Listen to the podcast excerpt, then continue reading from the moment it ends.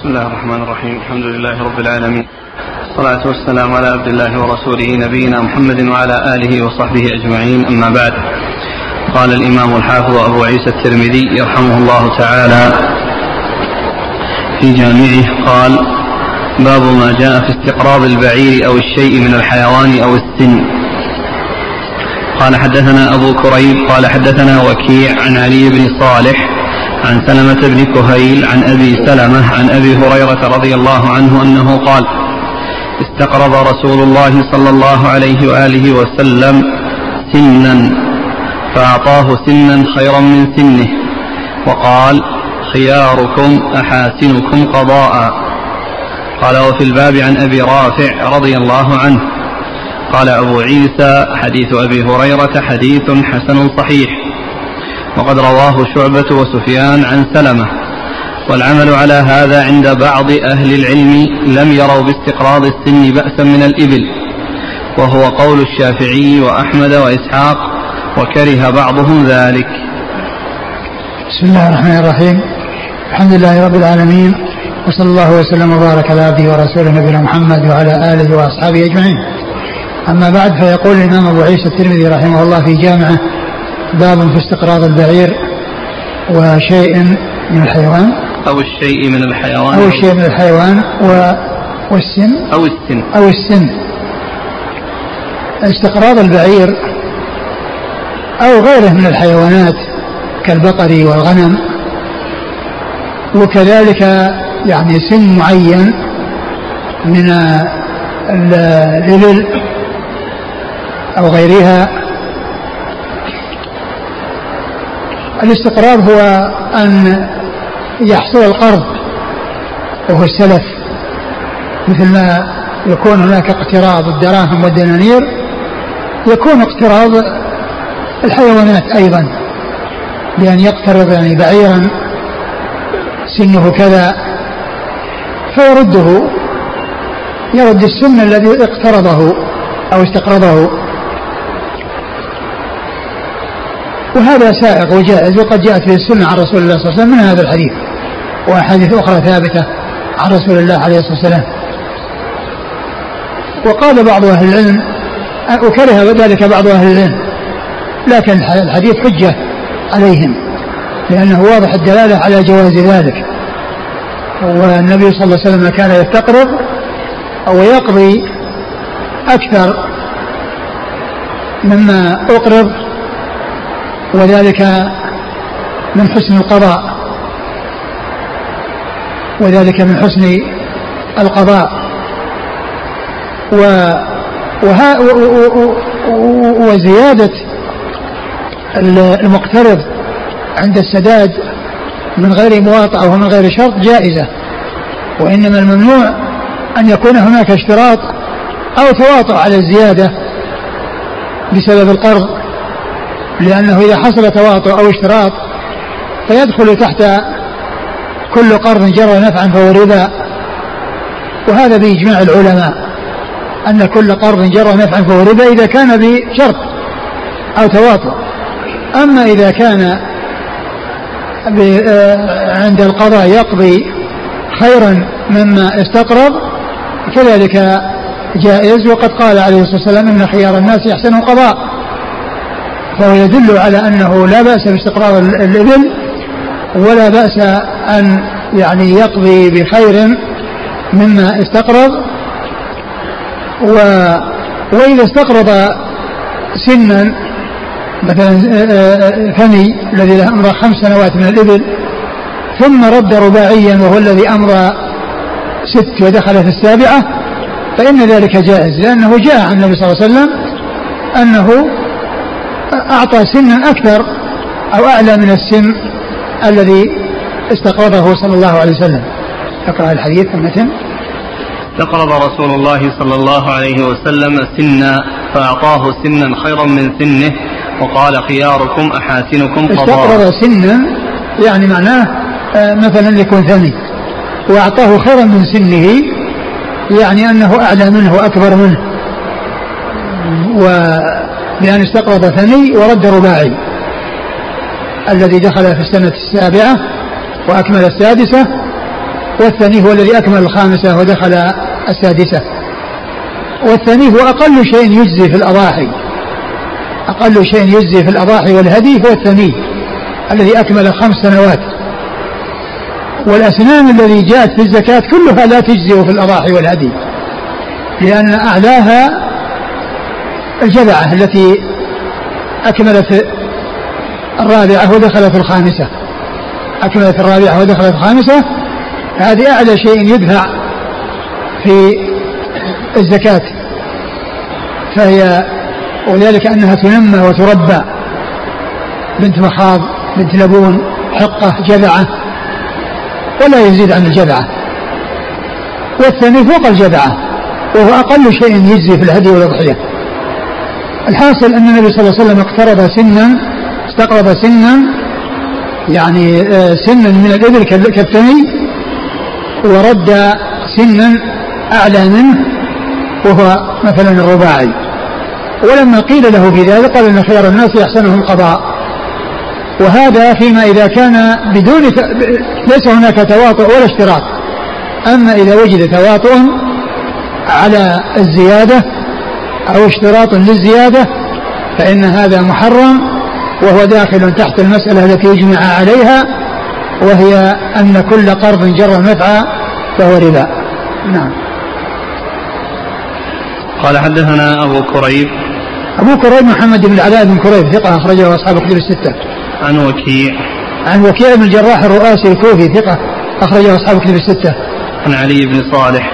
عن علي بن صالح بن حي وهو ثقة أخرج له مسلم وأصحاب السنن. مسلم وأصحاب السنن. عن سلمة بن كهيل. عن سلمة بن كهيل وهو ثقة أخرجه أصحاب كتب الستة. عن أبي سلمة. عن أبي سلمة بن عبد الرحمن بن عوف وهو ثقة أخرجه أصحاب كتب الستة. عن أبي هريرة عبد الرحمن بن صخر الدوسي رضي الله عنه أكثر الصحابة حديثا.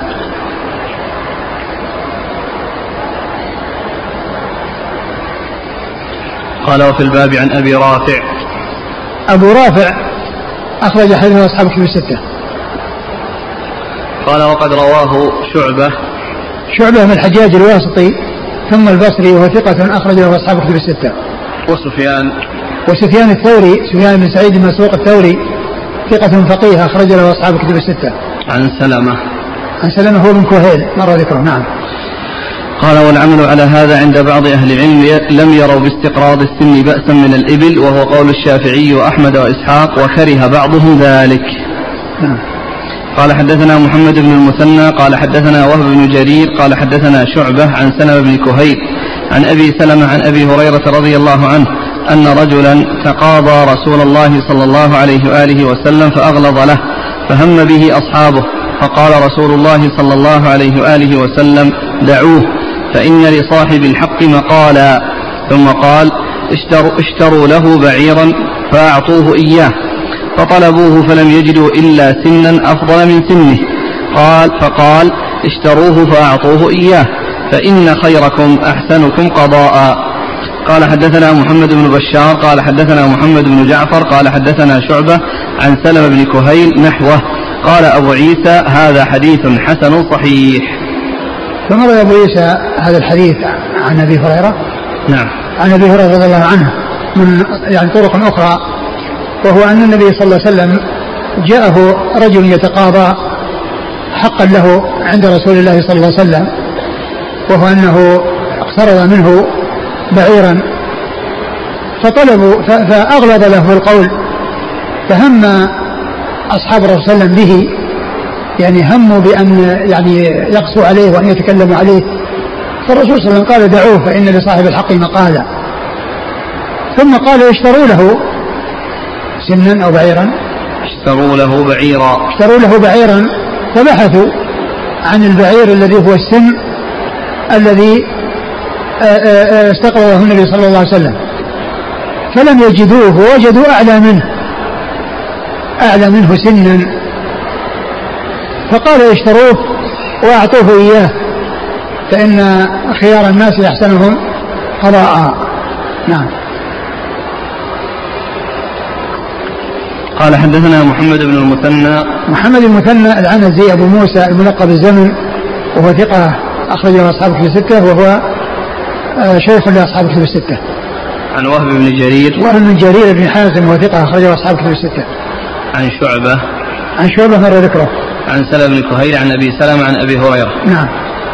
قال حدثنا محمد بن بشار. محمد بن بشار هو الملقب بن دار البصري وهو ثقة أخرجه أصحاب كتب الستة هو شيخ لأصحاب كتب الستة عن محمد بن جعفر محمد بن جعفر الملقب غندر وهو ثقة أخرجه أصحاب أصحاب كتب الستة. عن شعبة عن سلمة بن كهيل نحوه. نعم. أحسن الله إليك على ذكر جرير. وش به؟ راجعتم لا ما راجعت. لا في ترجمة هشام ابن عروة؟ أي ما يروي عنه إلا جرير بن, ح... بن عبد الحميد. بن عبد الحميد؟ وراجعت ترجمة جرير بن حازم لا يروي عن هشام. مع أنه لم يذكر راجعت تعريف أهل التقديس. نعم. تعريف أهل التقديس. نعم. لم يذكر. ليس ليس بينهم رواية؟ لا ليس ليس له تدليس. نعم. اللي هو جرير بن حازم؟ لا جرير بن عبد الحميد. إيه؟ جرير بن حازم ذكره في الطبقة الأولى. من المدلسين. إيه؟ وهذا ما ذكر له تدليس؟ لا ما ذكر. الحافظ ابن حجر في تعريف التقديس وهو الذي يعني له رواية عن عن هشام على كل لا أدري. يعني معنى هذا أن الترمذي إذا كان هذا معنى أنه يعني أثبت تدليسه. أو أنه نسب إلى التدليس. بس مو كأنه ذكر بصيغة التمريض. يقال ذكر بصيغة التمريض. إيه إيش قال؟ يقال دلسه. نعم. يقال تدليس دلسه دلس فيه جرير. لم يسمعه من هشام بن عروة. بس إذا كان أنه ليس من شيخ ليس من شيوخه يصير ما في تدليس. لا لم, لم يسمعه ومن شيوخه. لكن لم يسمعه. لم يسمعه من من هشام. من هشام أي هذا لم يسمعه من هشام. يعني معناه إذا كان أنه شيخ من شيوخه يعني إذا كان شيخ من شيوخه وأضاف إليه ما لم يسمع عنه يصير تدليس. نعم. وهو الآن يعني في الرواية يعني آه يعني عبد الحميد هو الذي روى عن عن هشام. لكن ما ذكر إنه مدلس. لكن الترمذي ذكر هذا بهذه الصيغه بصيغه التبرير لكن الحديث ثابت يعني بدون هذه الرواية. نعم.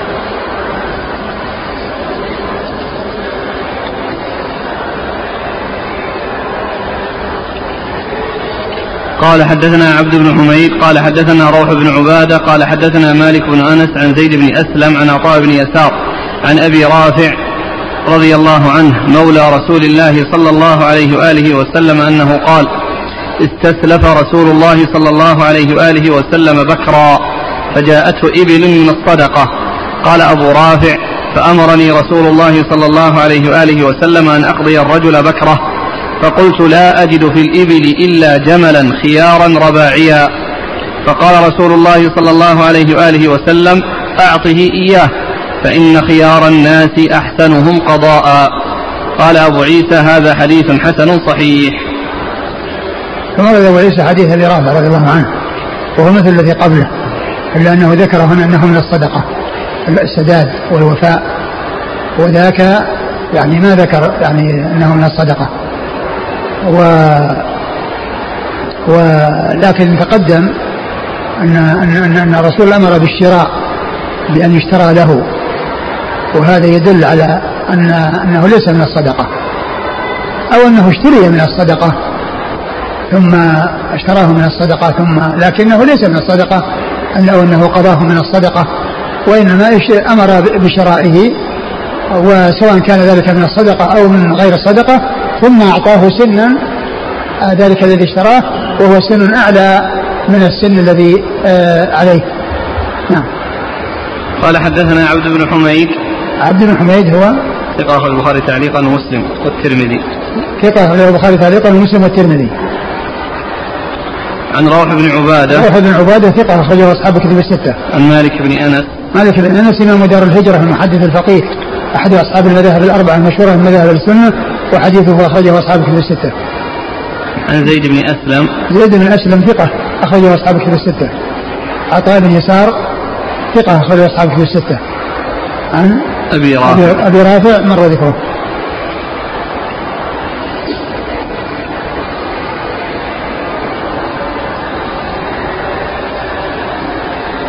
قال حدثنا أبو كريب قال حدثنا إسحاق بن سليمان الرازي عن مغيرة بن مسلم عن يونس عن الحسن عن أبي هريرة رضي الله عنه أن رسول الله صلى الله عليه وآله وسلم قال إن الله يحب سمح البيع سمح الشراء سمح القضاء.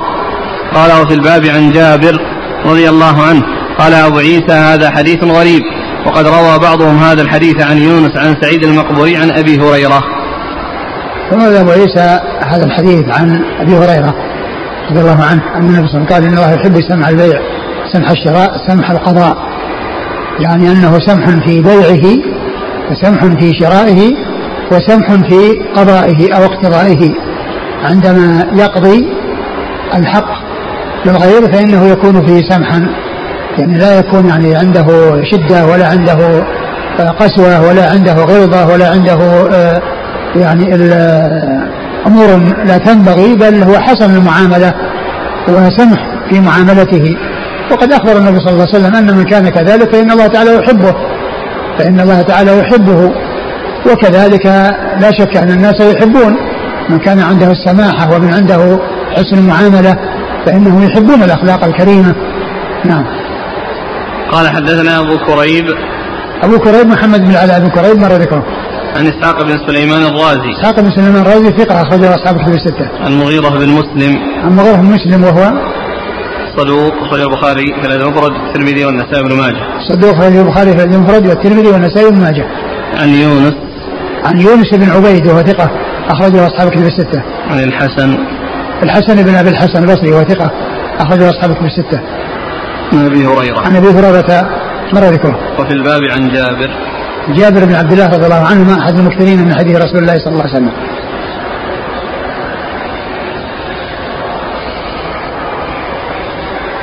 وقد روى بعضهم هذا الحديث عن يونس عن سعيد المقبوري عن أبي هريرة.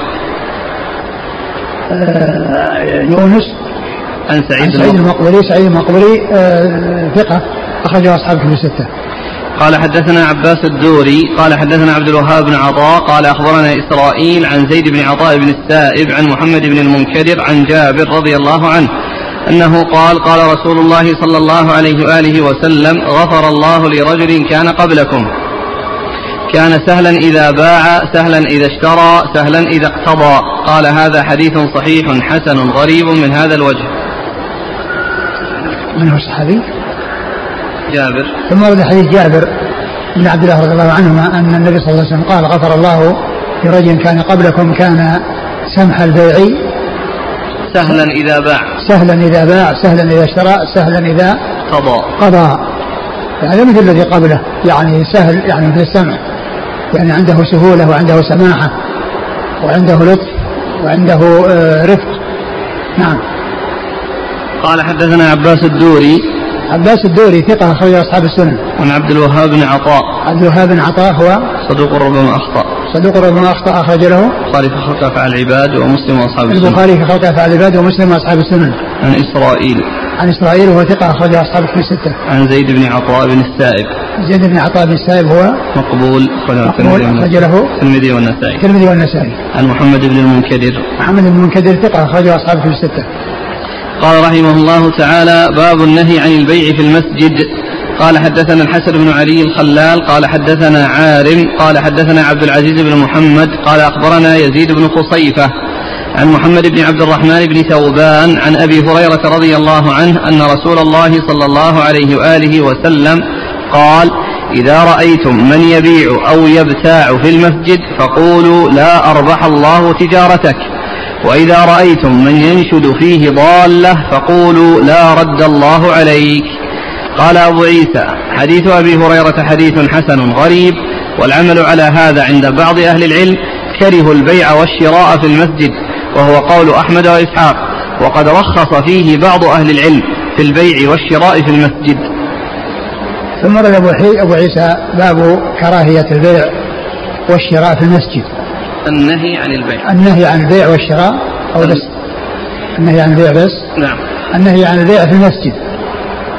والبيع والشراء كل منهما يعني آه، آه، مؤداهما واحد. فلا يعني لأن البيع يعني يكون فيه شراء والشراء يكون فيه بيع فهما متلازمان بائع ومشتري. و وقد أورد أبو عيسى حديث أبي هريرة. أبي هريرة رضي الله عنه أن النبي صلى الله عليه وسلم قال إذا سمعتم من يبيع أو يبتاع في المسجد فقولوا لا أربح الله تجارتك. يبيع أو يبتاع يعني يشتري. يعني ذكر الطرفين البائع والمشتري. ولم يذكر المفعول فهو يفيد العموم. أي بيع وشراء لا يجوز أن يكون في المسجد.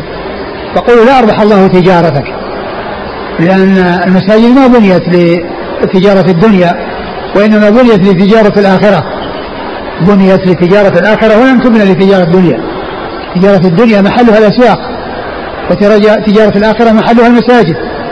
ولهذا ثبت في صحيح مسلم عن النبي صلى الله عليه وسلم قال إن أحب البقاع أو أحب البلاد إلى الله مساجدها وأبغض البلاد وأبغضها أسواقها أبغضها إليه أسواقها. فالأسواق هي محل اللغط ومحل البيع والشراء ومحل رفع الأصوات وأما المساجد فهي محل الذكر والدعاء والصلاة والاستغفار وقراءة القرآن فهي ليست موطنا للاتجار الدنيوي وإنما هي موطن للاتجار الأخروي. و فحديث جابر رضي الله عنه يدل على أنه لا يجوز البيع ولا الشراء في المسجد وكذلك أيضا بالنسبة لإنشاد الضالة كذلك لا ينشد الضالة وينادي ويقول من وجد ضالتي وقد قال النبي صلى الله عليه وسلم إذا رأيتم من ينشد الضالة فقولوا لا رده الله عليك. لأنه فعل أمرا محرما لا يجوز فاستحق أن يدعى عليه بأن لا يحصل له هذا الشيء الذي خالف فيه وعصى فيه وذلك بأن باع أو اشترى المسجد أو أنشد ضالته في المسجد. يمكن البيع والشراء والإنشاد الضالة خارج أبواب المساجد.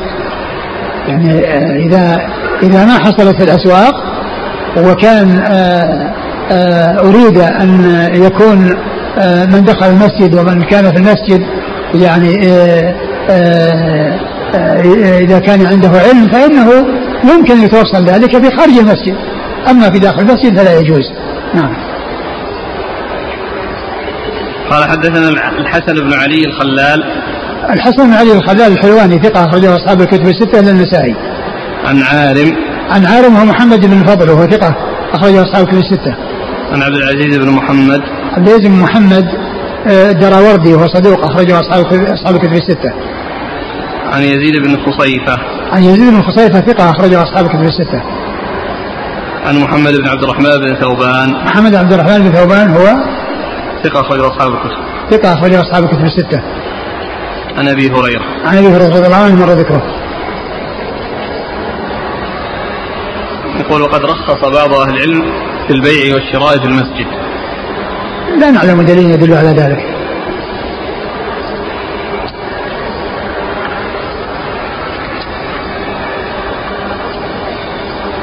النهي عن البيع في المسجد هل يقتضي البطلان؟ لا أدري. هل من البيع في المسجد أن يتقاضى الرجل التقاضى ما في بأس. كل إنسان يعني يعطيه حسابه أو يعني يوفي وهو في المسجد ما في بأس. يقول اللوحة التي تعلق في المسجد وتعلق فيها بعض المفقودات هل يعتبر من إنشاد الضالة؟ ما ينبغي أن تعلق في المسجد تعلق على خارج المسجد.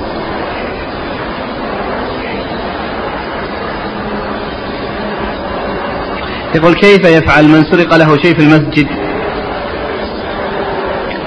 يبحث عنه.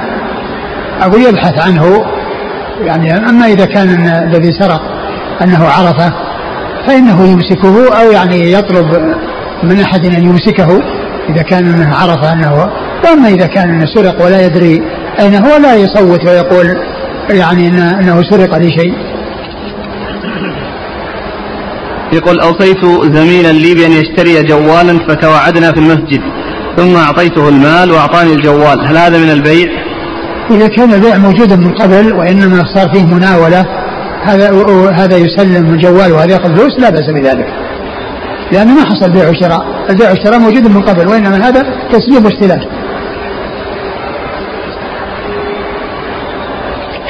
صرف النقود في المسجد. صرف النقود إذا كان لحاجة بأن يعني بيعطي فقير وعنده مبلغ كبير ويريد من أحد أن يصرف له النقود اللي يعطيه ما في بأس. لأن هذا ما في بيع وشراء. يعني هذا فيه وصول إلى إلى إلى مصلحة أو وصول إلى فائدة أو وصول إلى إلى يعني إحسان إلى فقير مثلا.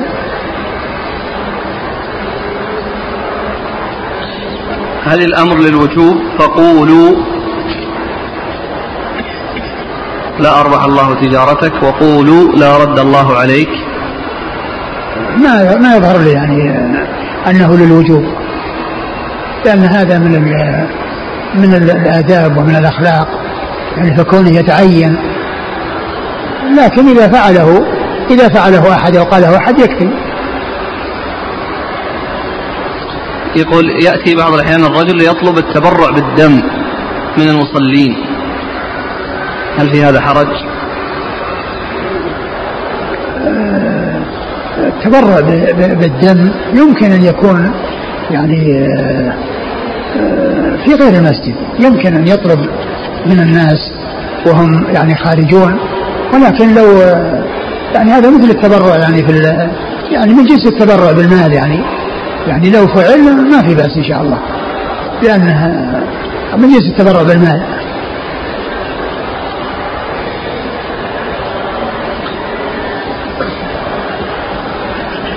يقول هل تجوز الإجارة في المسجد ومن ذلك ما يحصل من المطوفين بالعربات في المسجد الحرام؟ آه مثل هذا لا بأس به لأنه ما دام أنه آه فيه آه أسعار يعني محددة فهذا يأخذ العربية ويدفع لصاحبها آه، آه، ما تستحقه.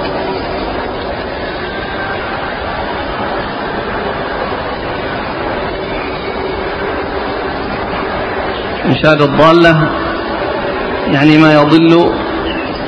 نعم الشيء الضال وهو ما يضل من أنواع المال. وليس بلازم أن يكون الضياع في المسجد بل قد يكون الضائع بعير. لكن هذا محل اجتماع وهو ينادي يعني يقول من وجد لي بعيرا فقد ضاع لي بعير. ليس بلازم أن يكون الشيء الضال يعني مما يفقد في المسجد بل قد يكون مفقود في البر. أو في البلد يعني كالدواب وغيرها لكن يدفعه إلى أن ينشد يعني اجتماع الناس وكثرة الناس فيؤمل أن يكون أو يظن أن هذا الجمع الذي هو كثير آه، إذا حصل النشدان أن يتحقق له المقصود ولكن الشارع منع من ذلك. ولكن كما قلت يمكن عند أبواب المساجد. لكن الأخوة أكثروا علينا من السؤال عن نشدان الطفل إذا ضاع. والله عاد مسألة الطفل إذا ضاع هذا يعني آه، آآ يمكن الإنسان يعني يخبر يقول فقد لطفل لكن لا يصوت وينادي منادات. ثم أيضا الطفل ضاع إذا ضاع إذا كان هناك أماكن مخصصة لاخذ آه، الأطفال الذين يضيعون ثم يحفظون ثم يذهب اليه يذهب يصل يذهب أهلهم إلى هذا المكان إنه موجود في في مكة. وفي يعني فإن هناك أماكن مخصصة الانسان إذا وجد آه، طفل ضائع ذهبوا به إليه والناس يذهبون إلى ذلك المكان ويحصلونه ولكن الممنوع هو أن ينادي وأن يصوت. وأما كونه يعني يقول يعني يجد أنها في طفل يعني ما رأيتم طفل يعني فقد لنا طفل ما رأيتموه. المحذوف أن يصوت. نعم. وهذا يدخل في نشدان الضالة يعني عدم رفع الصوت. يعني مثل اليوم حصل إنه واحد رفع كتاب يدور كونه يتكلم كونه يكلم له واحد يقول والله أنا فقد لي كتاب يعني ما رأيته هذا ما في بس المحذور أن يصوت وينشد. لا الذي وجد الكتاب رفعه بين الطلاب بدون لا يقول من رضاع له الكتاب. يعني في الإشارة يفهمون ابدا إذا كان هذا ما هو اجتهاد هذا ما في صوت ولا فيه كونه يعني في كتاب يعني ذكر أو أو رفع في مكان أو يعني الناس جالسين ورفع يده به حتى يعني يعرف صاحبه. ما في بأس. المساومة أو السؤال عن قيمة الأجار في المسجد. ما يصلح. ما يصلح. الاشتغال في الدنيا قال رحمه الله تعالى كتاب الأحكام عن رسول الله صلى الله عليه وآله وسلم. باب ما جاء عن رسول الله صلى الله عليه وآله وسلم في القاضي. قال حدثنا محمد بن عبد الأعلى الصنعاني. قال حدثنا المعتمر بن سليمان. قال سمعت عبد الملك يحدث عن عبد الله بن موهب أن عثمان رضي الله عنه قال لابن عمر رضي الله عنهما اذهب فاقض بين الناس. قال أو تعافيني يا أمير المؤمنين. قال فما تكره من ذلك؟ وقد كان أبوك يقضي. قال إني سمعت رسول الله صلى الله عليه وآله وسلم يقول من كان قاضيا فقضى بالعدل فبالحري أن ينقلب منه كفافا. فما أرجو بعد ذلك؟ وفي الحديث قال قصة. قال وفي الباب عن أبي هريرة رضي الله عنه. قال أبو عيسى حديث ابن عمر حديث غريب وليس إسناده عندي بمتصل. وعبد الملك الذي روى عنه المعتمر هذا هو عبد الملك بن أبي جميلة. ثم روي أبو عيسى كتاب الأحكام عن رسول الله صلى الله عليه وسلم. والأحكام جمع حكم ويدخل في ذلك القضاء ويدخل في ذلك الولاية العامة. فيقال للوالي حاكم ويقال للولاة حكام. فيدخل في الأحكام القضاء والولاية العامة. والمقصود من هذا الكتاب يعني ما يتعلق في القضاء وكذلك الولاية العامة من من من من أخلاق من أحكام وآداب تتعلق بالولاية العامة وبالقضاء والحكم بين الناس. ثم أورد أبو عيسى رحمه الله باب في القاضي. ما جاء نعم. ما جاء الرسول صلى الله عليه وسلم في القاضي. ما جاء عن رسول الله صلى الله عليه وسلم في القاضي. يعني ما جاء من من أحكام وما جاء من وعد أو وعيد.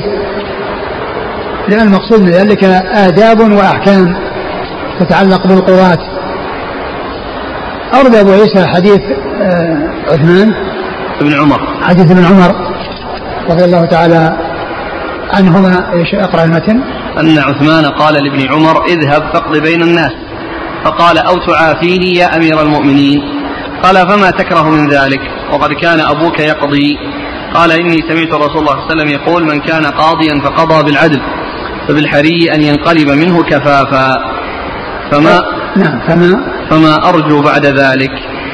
آه، أورد أبو عيسى حديث ابن عمر رضي الله تعالى عنهما أن أن عثمان استقضاه وأمره بأن يكون قاضيا. فطلب منه الإعفاء.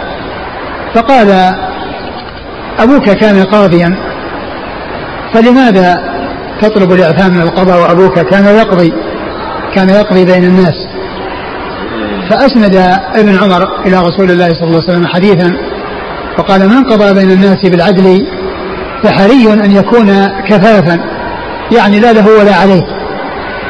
قال فما فما أرجو بعد ذلك يعني إذا كان الإنسان الذي يقضي بالعدل يعني حري أن يكون حاله آه، يرجع لا له ولا عليه. قال فما أرجو أن يكون فما أرجو أن فما أرجو بعد ذلك؟ يعني بعد هذا الذي قاله الرسول صلى الله عليه وسلم. والحديث ضعيف غير صحيح غير ثابت عن رسول الله صلى الله عليه وسلم. فهذا المعنى الذي جاء فيه غير ثابت. والذي يعدل لا شك أنه مأجور. وقد جاء في الحديث إذا آه، حكم الحاكم فاجتهد فأصاب فله أجران. وإن اجتهد فأخطأ فله أجر واحد. وهو مأجور على كل حال. الحاكم إذا حكم واجتهد فهو مسيء فهو مأجور. إن أصاب وإن أخطأ. إن أصاب وإن أخطأ. فإن أصاب فله أجر الاجتهاد وأجر الإصابة. وإن أخطأ فإن له أجر الاجتهاد وخطأه مغفور مغفور له. نعم. قال حدثنا محمد بن عبد الأعلى الصنعاني. محمد بن عبد الأعلى الصنعاني هو ثقة له مسلم وأصحاب السنن. ثقة له مسلم وأصحاب السنن. عن المعتمر بن سليمان. المعتمر بن سليمان بن طرخان ثقة أخرجه أصحاب كتب الستة. عن عبد الملك. عبد الملك بن أبي جميلة نعم.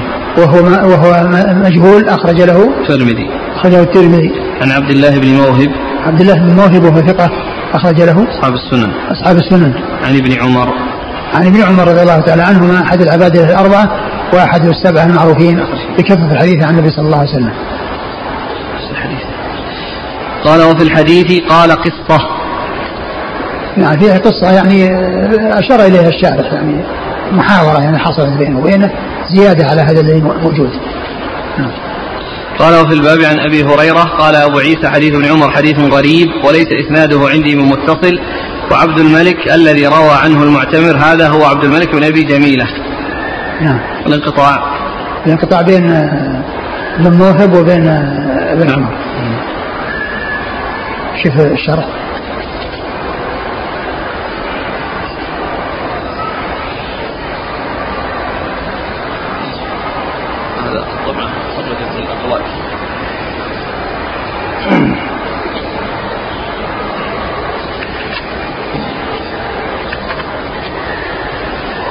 نقرأ. نعم. إيش ال... نعم. الشرح إيش المطلوب منه؟ هذا هو الكلام على الموهب اي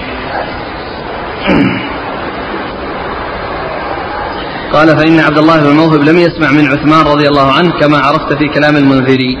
هذا في قوله. نعم.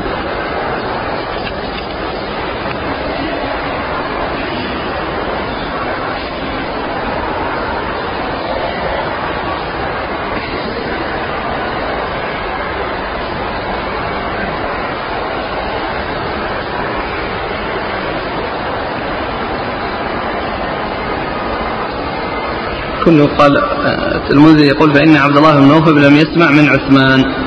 انتهى ما في الترغيب وش الإسناد؟ إيش؟ عبد الله بن موهب. أن عثمان قال لابن عمر نعم. اذهب فاقض بين الناس. أي نعم. قال أو تعافيني يا أمير المؤمنين؟ لأنه ما أدركه. لأن هذا الحكاية اللي جرت ما أدركه نعم.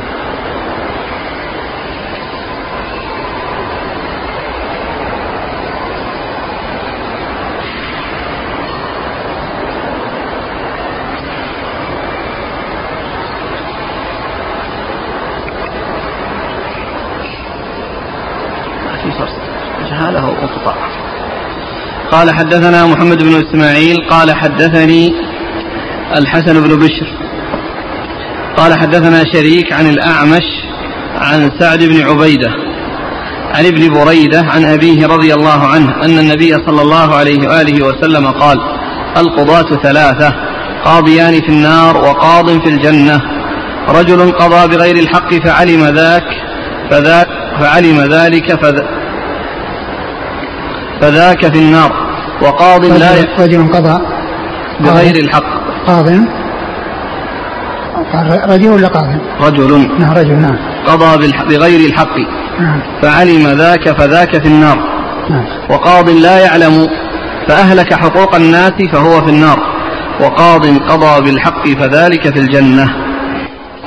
آه ثم أورد أبو عيسى حديث بريدة. بريدة بن حصير الأسلمي رضي الله عنه.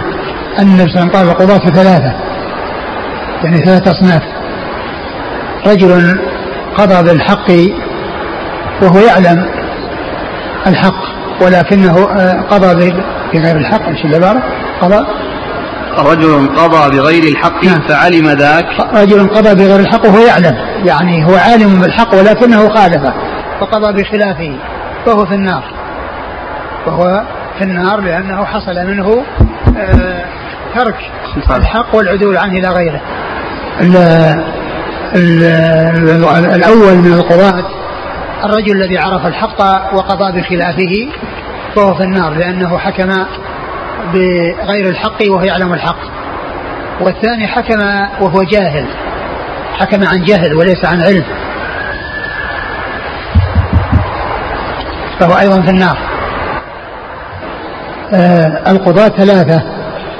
قاض قضى بغير الحق وهو يعلمه فهو في النار لأنه حكم بغير الحق وهو مع علمه بالحق ولكنه عدل عنه إلى الحكم بغيره. والثاني حكم وهو جاهل حكم بجهل ليس من أهل العلم ليس عنده علم فهو أيضا في النار. والثاني حكم بالعدل حكم وقاض لا يعلم فأهلك حقوق الناس. لا يعلم فأهلك حقوق الناس يعني بقضائه لأنه يحكم بغير علم. أهلك حقوق الناس يعني أضاعها. نعم. وقاض قضى بالحق فذاك في الجنة. وقاض قضى بالحق يعني علم الحق وقضى به فذاك في الجنة. والحديث فيه تصنيف القضاة إلى هذه الأصناف قاض علم الحق وعدل عنه وقضى بخلافه وقاض جاهل يحكم بالجهل فأهلك حقوق الناس وأتلفها ورجل قضى بالحق علم الحق وقضى به فهذا في الجنة. وفي الحديث أيضا التعبير بالرجال وبالرجل كما يدل على أن القضاء في الرجال وليس في النساء وأن النساء ليس لسن من أهل الحكم وإنما الحكم والقضاء إنما هو في الرجال. لأنه ذكر القضاة ثلاثة رجل ورجل ورجل. ولم يأتي شيء يدل على أن المرأة تكون قاضية وأنها تتولى القضاء. ما جاء نصوص تدل على ذلك. نعم. قال حدثنا محمد بن إسماعيل. محمد بن إسماعيل هو البخاري. آه، آه، الإمام صاحب الصحيح و وهم الرجال الترمذي والنسائي. والنسائي. عن الحسن بن بشر. الحسن بن بشر هو ثقة. أخرج صدوق يخطئ. صدوق يخطئ أخرجه البخاري والترمذي والنسائي. والترمذي والنسائي. عن شريك. عن شريك بن عبد الله النخعي الكوفي القاضي وهو صدوق اختلط لما ولي القضاء وحديثه أخرجه البخاري تعليقا ومسلم وأصحاب السنن. عن الأعمش. والأعمش سليمان بن مهران الكاهل الكوفي ثقة أخرجه أصحاب كتب الستة. عن سعد بن عبيدة. سعد بن عبيدة ثقة أخرجه أصحاب كتب الستة. عن ابن بريدة. عن ابن بريدة هو عبد الله بن بريدة وهو ثقة أخرجه أصحاب كتب الستة. عن أبيه عن أبيه بريدة بن الحصيب الأسلمي رضي الله عنه أخرج حديثه أصحاب كتب الستة. قال حدثنا هناد قال حدثنا وكيع عن إسرائيل عن عبد الأعلى عن بلال بن أبي موسى عن أنس بن مالك رضي الله عنه أنه قال قال رسول الله صلى الله عليه وآله وسلم من سأل القضاء وكل إلى نفسه ومن أجبر عليه ينزل الله عليه ملكا فيسدده.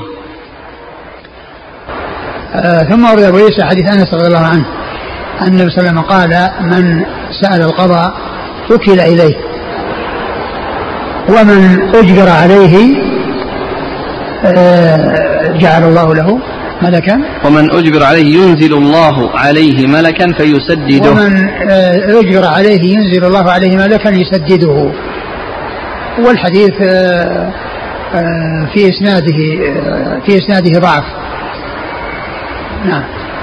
قال حدثنا هناد. هناد بن السري أبو السري ثقة أخرجه البخاري في افعال العباد ومسلم واصحاب السنن. عن وكيع. وكيع بن الجراح الرؤاسي الكوفي ثقة أخرجه أصحاب الكتب الستة. عن إسرائيل. عن إسرائيل هو ثقة أخرجه أصحاب الكتب الستة. عن عبد الأعلى. عبد الأعلى هو الثعلبي وهو صدوق يهم صدوق يهم سنن. أصحاب السنن. عن بلال بن أبي موسى. عن بلال بن أبي موسى وبلال بن مرداس وهو مقبول. وهو مقبول. أخرج له أبو داود والترمذي وابن ماجه. أبو داود والترمذي وابن ماجه. عن أنس. عن أنس رضي الله تعالى عنه وهو أحد المكثرين من حديث رسول الله صلى الله عليه وسلم. آه قضية أن يكون الإنسان إذا طلب الشيء وأنه يوكل إليه وإذا أعطي من غير مسألة فإنه يعان عليه. هذا جاء في أحاديث. ولكن الحديث فيه أنه أنزل ملكا يسدده. أنه يعني ينزل عليه ملك يسدده. هذا هو الإشكال في هذا. نعم. قال حدثنا عبد الله بن عبد الرحمن قال أخبرنا يحيى بن حماد عن أبي عوانة عن عبد الأعلى الثعلبي عن بلال بن مرداس الفزاري عن خيثمة وهو البصري عن أنس رضي الله عنه عن النبي صلى الله عليه وآله وسلم أنه قال من ابتغى القضاء وسأل فيه شفعاء وكل إلى نفسه. ومن أكره عليه أنزل الله عليه ملكا يسدده. قال أبو عيسى هذا حديث حسن غريب وهو أصح من حديث إسرائيل عن عبد الأعلى. وهذا مثل الذي قبله من حيث المتن ومن حيث الإسناد فيه أيضا آه هذا بن مرداس اسمه؟ بلال. هلال بن مرداس. وفيه أيضا خيثمة هذا الذي جاء في هذا الإسناد وهو, وهو أيضا ضعيف في لين الحديث. والإسناد؟ قال حدثنا عبد الله بن عبد الرحمن. عبد الله بن عبد الرحمن الدارمي وهو ثقة أخرج له. مسلم وأبو داود الترمذي. مسلم وأبو داود الترمذي. عن يحيى بن حماد. يحيى بن حماد هو؟ ثقة أخرج البخاري ومسلم وداود في الناسخ والترمذي والنسائي بن ماجه. ثقة أخرجه البخاري. ومسلم؟ أبو داود في الناسخ وأبو داود في الناسخ والترمذي والنسائي بن ماجه عن أبي عوانة. عن أبي عوانة الوضاح بن عبد الله اليشكري ثقة أخرجه أصحابه في الستة. عن عبد الأعلى الثعلبي عن بلال بن مرداد عن خيثمة وهو البصري. وخيثمة البصري لين. لين الحديث خرج الترمذي والنسائي. أخرج الترمذي والنسائي. عن أنس. نعم.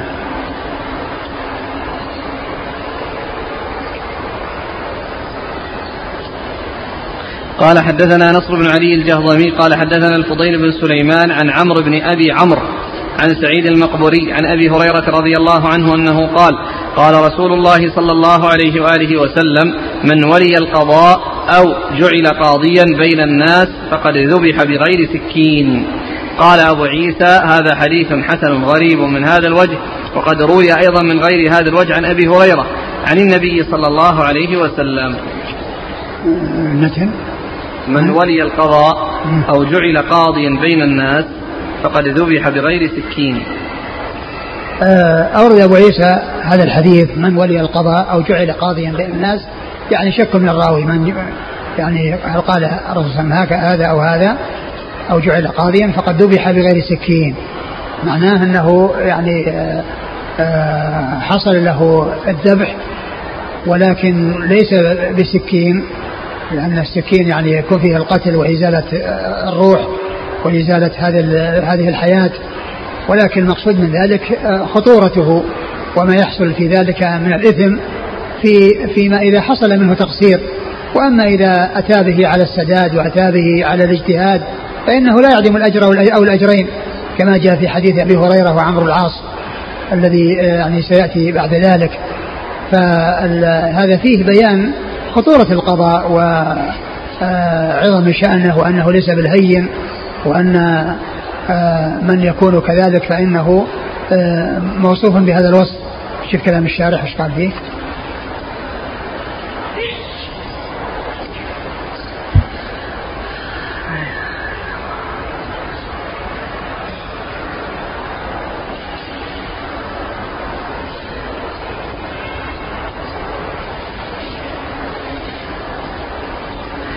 يقول قال الخطابي ومن تبعه إنما عدل عن الذبح بالسكين ليعلم أن المراد ما يخاف من هلاك دينه دون بدنه. وهذا أحد الوجهين. والثاني أن الذبح بالسكين فيه إراحة للمذبوح وبغير السكين كالخنق وغيره يكون الألم فيه أكثر فذكر ليكون أبلغ في التحذير. ومن الناس من فتن بمحبة القضاء فأخرجه عما يتبادر إليه الفهم من سياقه. فقال إنما قال ذبح بغير سكين ليشير إلى الرفق به. ولو ذبح بالسكين لكان أشق عليه. ولا يخفى فساد هذا. كذا في التلخيص. نعم. قال حدثنا نصر بن علي الجهضمي. ثقة أخرجه أصحاب الستة. عن الفضيل بن سليمان. وهو؟ صدوق له خطأ كثير. صدوق له خطأ كثير. في أصحاب الكتب. أخرجه أصحاب الستة. نعم. عن عمرو بن أبي عمرو. وهو ثقة ربما وهم أخرج ثقة ربما أخرج له أصحاب الكتب. أصحاب الكتب. عن سعيد المقبوري عن أبي هريرة. نعم مر ذكرهما.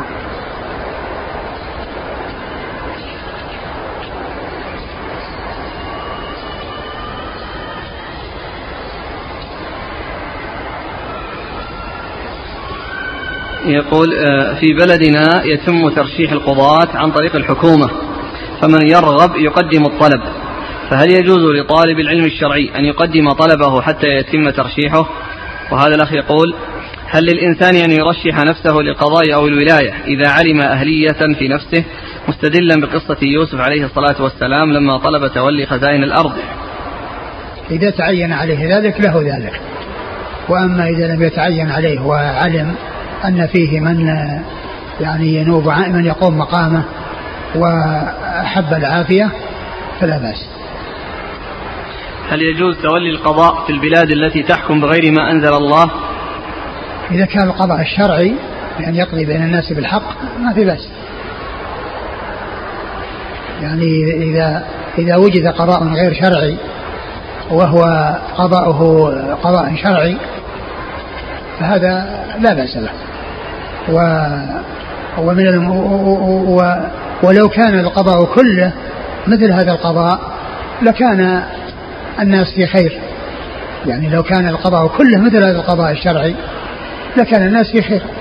لكن حيث يوجد فيه أمور يقضى فيها بالشرع وأمور يقضى فيها بغير الشرع فكون الإنسان يدخل في القضاء في الشرع هذا أمر مطروح. لا بأس. طيب. من درس القضاء في أحد المعاهد هل يعتبر ذلك من سؤال القضاء؟ الناس لابد لابد لهم من قضاة. وكون يعني إنه يطلب يعني أناس ليدرسوا ويعرفوا أحكام القضاء وآدابه وما هو مطلوب فيه. آه هذا شيء لا بد منه للناس. وإذا كان الإنسان آه رأى أن الأمر يعني يتعين عليه وأنه لو ما حصل آه قيام آه أحد من الطلبة في في دراسة هذا هذا الجانب أو هذا آه، المتعلق بالقضاء والاستعداد له أن ذلك فيه مضرة على الناس. لا شك أنه إذا تعين إذا تعين على على على الرجل أو على الرجال آه، الاشتغال بالقضاء أو الاشتغال بالشيء الذي يؤهل للقضاء لأن أمر الناس لا بد منه فكل على حسب نيته.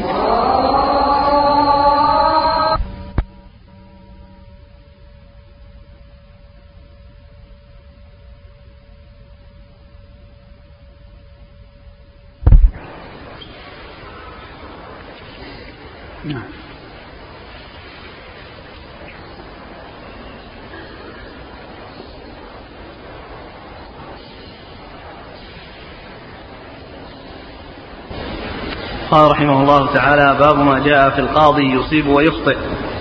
قال حدثنا الحسين بن مهدي قال حدثنا عبد الرزاق قال أخبرنا معمر عن سفيان الثوري عن يحيى بن سعيد عن أبي بكر بن عمرو بن حزم عن أبي سلمة عن أبي هريرة رضي الله عنه أنه قال قال رسول الله صلى الله عليه وآله وسلم إذا حكم الحاكم فاجتهد فأصاب فله أجران وإذا حكم فأخطأ فله أجر واحد. قال وفي الباب عن عمرو بن العاص وعقبة بن عامر رضي الله عنهما. قال أبو عيسى حديث أبي هريرة حديث حسن غريب من هذا الوجه. لا نعرفه من حديث سفيان الثوري عن يحيى بن سعيد إلا من حديث عبد الرزاق عن معمر عن سفيان الثوري. ثم ورد أبو عيسى هذا ترجم باب إذا إذا القاضي يصيب ويخطئ. القاضي يصيب ويخطئ. يعني أن المجتهد في الوصول إلى الحق قد يصيبه وقد لا يصيبه. وليس كل مجتهد مصيبة وليس كل مجتهد مصيبة. لأن النبي صلى الله عليه وسلم في الحديث قسم المجتهدين إلى قسمين مصيب ومخطئ. ولو كان كل مجتهد مصيبة ما كان لهذا التقسيم معنى. لكن كل مجتهد مصيب أجرى. مع التفاوت في الأجر. فالمجتهد المصيب يحصل أجرين أجر على الاجتهاد وأجر على الإصابة والمخطئ يحصل أجرا على الاجتهاد وخطأه مغفور. وعلى هذا فلا يقال إن كل مجتهد مصيب هذا كلام غير صحيح يرده هذا الحديث. أما إذا كان المعنى أن كل مجتهد مصيب أجرا وأنه مثاب فهذا كلام صحيح لأن الحديث يدل عليه حيث جعل كل من المخطئ والمصيب والمخطئ مأجور مأجورا مع أن مع التفاوت في الأجر. وقوله صلى الله عليه وسلم إذا حكم الحاكم فاجتهد فأصاب فله أجران قوله إذا حكم يعني أراد الحكم أراد الحكم فاجتهد فأصاب. أراد الحكم فاجتهد فأصاب.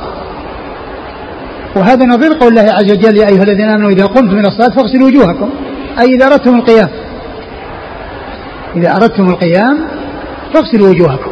يعني توضأوا. وكذلك وإذا وإذا وإذا قرأت القرآن فاستعذ بالله. أي إذا أردت القراءة. وكذلك إذا دخل الخلاء. قال كذا أي أراد دخول الخلاء. فإن يعني هذا بمعنى الإرادة. لأنه لا لا يؤتى بالاستعاذة بعد القراءة وإنما يؤتى بها قبل القراءة والوضوء يؤتى به قبل الصلاة. فإذا هذا و... و... يعني ما جاء في الحديث وأمثاله إذا حكم الحاكم فاجتهد كله من قبيل إذا أراد كذا. إذا اجتهد إذا إذا حكم الحاكم فاجتهد فله أجران. وإن اجتهد فأخطأ فله أجر واحد. نعم. قال حدثنا الحسين بن مهدي. الحسين المهدي هو صدوق رواه الترمذي وابن ماجه. صدوق رواه الترمذي وابن ماجه. عن عبد الرزاق. عبد الرزاق بن همام الصنعاني اليماني ثقة أخرجه أصحاب كتب الستة. عن معمر. معمر بن راشد الأزدي البصري اليماني ثقة أخرج أصحاب كتب الستة. عن سفيان. عن سفيان هو الثوري مر ذكره. عن يحيى بن سعيد. يحيى بن سعيد الأنصاري ثقة. أخرجه أصحاب أصحاب كتب الستة. عن أبي بكر بن محمد بن عمرو بن حزم وهو ثقة أخرجه أصحاب كتب الستة. عن أبي سلمة عن أبي هريرة مر ذكرهما. وفي الباب عن عمرو بن العاص عمرو بن العاص أخرج حديثه أصحاب كتب الستة وحديثه في الصحيحين حديث عمرو بن العاص في الصحيحين. نعم. وعقبة بن عامر وعقبة بن عامر أخرج له أصحاب كتب الستة. قال حديث أبي هريرة حديث حسن غريب من هذا الوجه لا نعرفه من حديث سفيان الثوري عن يحيى بن سعيد إلا من حديث عبد الرزاق عن معمر عن سفيان الثوري. باب ما جاء في القاضي كيف يقضي. والله تعالى أعلم وصلى الله وسلم وبارك على عبده ورسوله نبينا محمد وعلى آله وأصحابه أجمعين. جزاكم الله خيرا وبارك الله فيكم ونفعنا الله بما سمعنا غفر الله لنا ولكم والمسلمين أجمعين. آمين امين.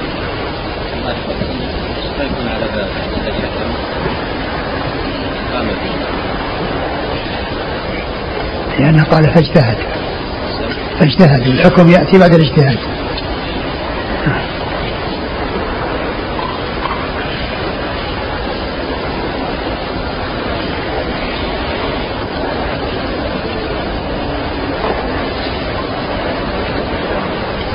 يقول هل يدل, يدل قول صلى الله عليه وسلم إن لصاحب الحق مقالا؟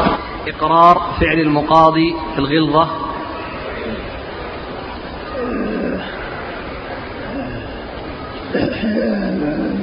هذا من الرسول صلى الله عليه وسلم آه، لما أغلظ له أراد أن يبين أن أن أن صاحب الحق إذا تكلم بكلام من أجل الوصول إلى حقه أن ذلك أنه سائغ لكن لا يجوز له أن يتجاوز ولا يجوز له أن أن يتعدى ويأتي بكلام لا يليق وإنما يطلب حقه و لكن لا يحصل منه تجاوز. هل جاء أن هذا الذي أغلظ عن النبي صلى الله عليه وسلم صاحب الحق أنه يهودي؟ لا جاء أنه أعرابي. وهل في وهو من جفاة الأعراب هل فيها أن النبي صلى الله عليه وسلم كان تأخر في القضاء أو في السداد أو أن هذا طالب شيء قبل أوانه؟ أه لا أدري يعني الوقت الذي آه، يعني قاله ولكن يمكن انه شيء مو شيء مؤجل. يمكن انه يعني شيء يعني لا تأجيل فيه مثل القرض الذي يعني يكون لا تأجيل فيه. فيأتي وطبعا القرض يعني يعني بابه مفتوح من ناحية لأنه لا يشترط له التأجيل ويشترط له الأجل. فيقرض الإنسان ونظرة إلى ميسرة ما يشترط. فقد يكون هذا من هذا القبيل. وأنه جاء يعني يتقاضى. ولا يقال أنه شيء ما حل لأن الإنسان ليس له أن يتقدم لشيء وهو لم يحل ولكن مثل القرض الذي ليس له أجل فقد يأتي الإنسان ويطلب ويغلط. قل هل الأذكار أذكار الصباح والمساء لها وقت محدد؟ هي في النهار يعني طرفي النهار يعني بعد طلوع الفجر يبدأ النهار فتبدأ الأذكار. وكذلك في في آخر النهار يعني بعد العصر وقبل الغروب وإذا ما أمكن يمكن تكون بعد الغروب هل يلحق الإنسان الجماعة ولو في التشهد؟ إي نعم ما دام الإمام لم يسلم فإنه يدخل معه هل هناك فرق بين حكم إنشاد الضالة وتعريف الضالة في المسجد؟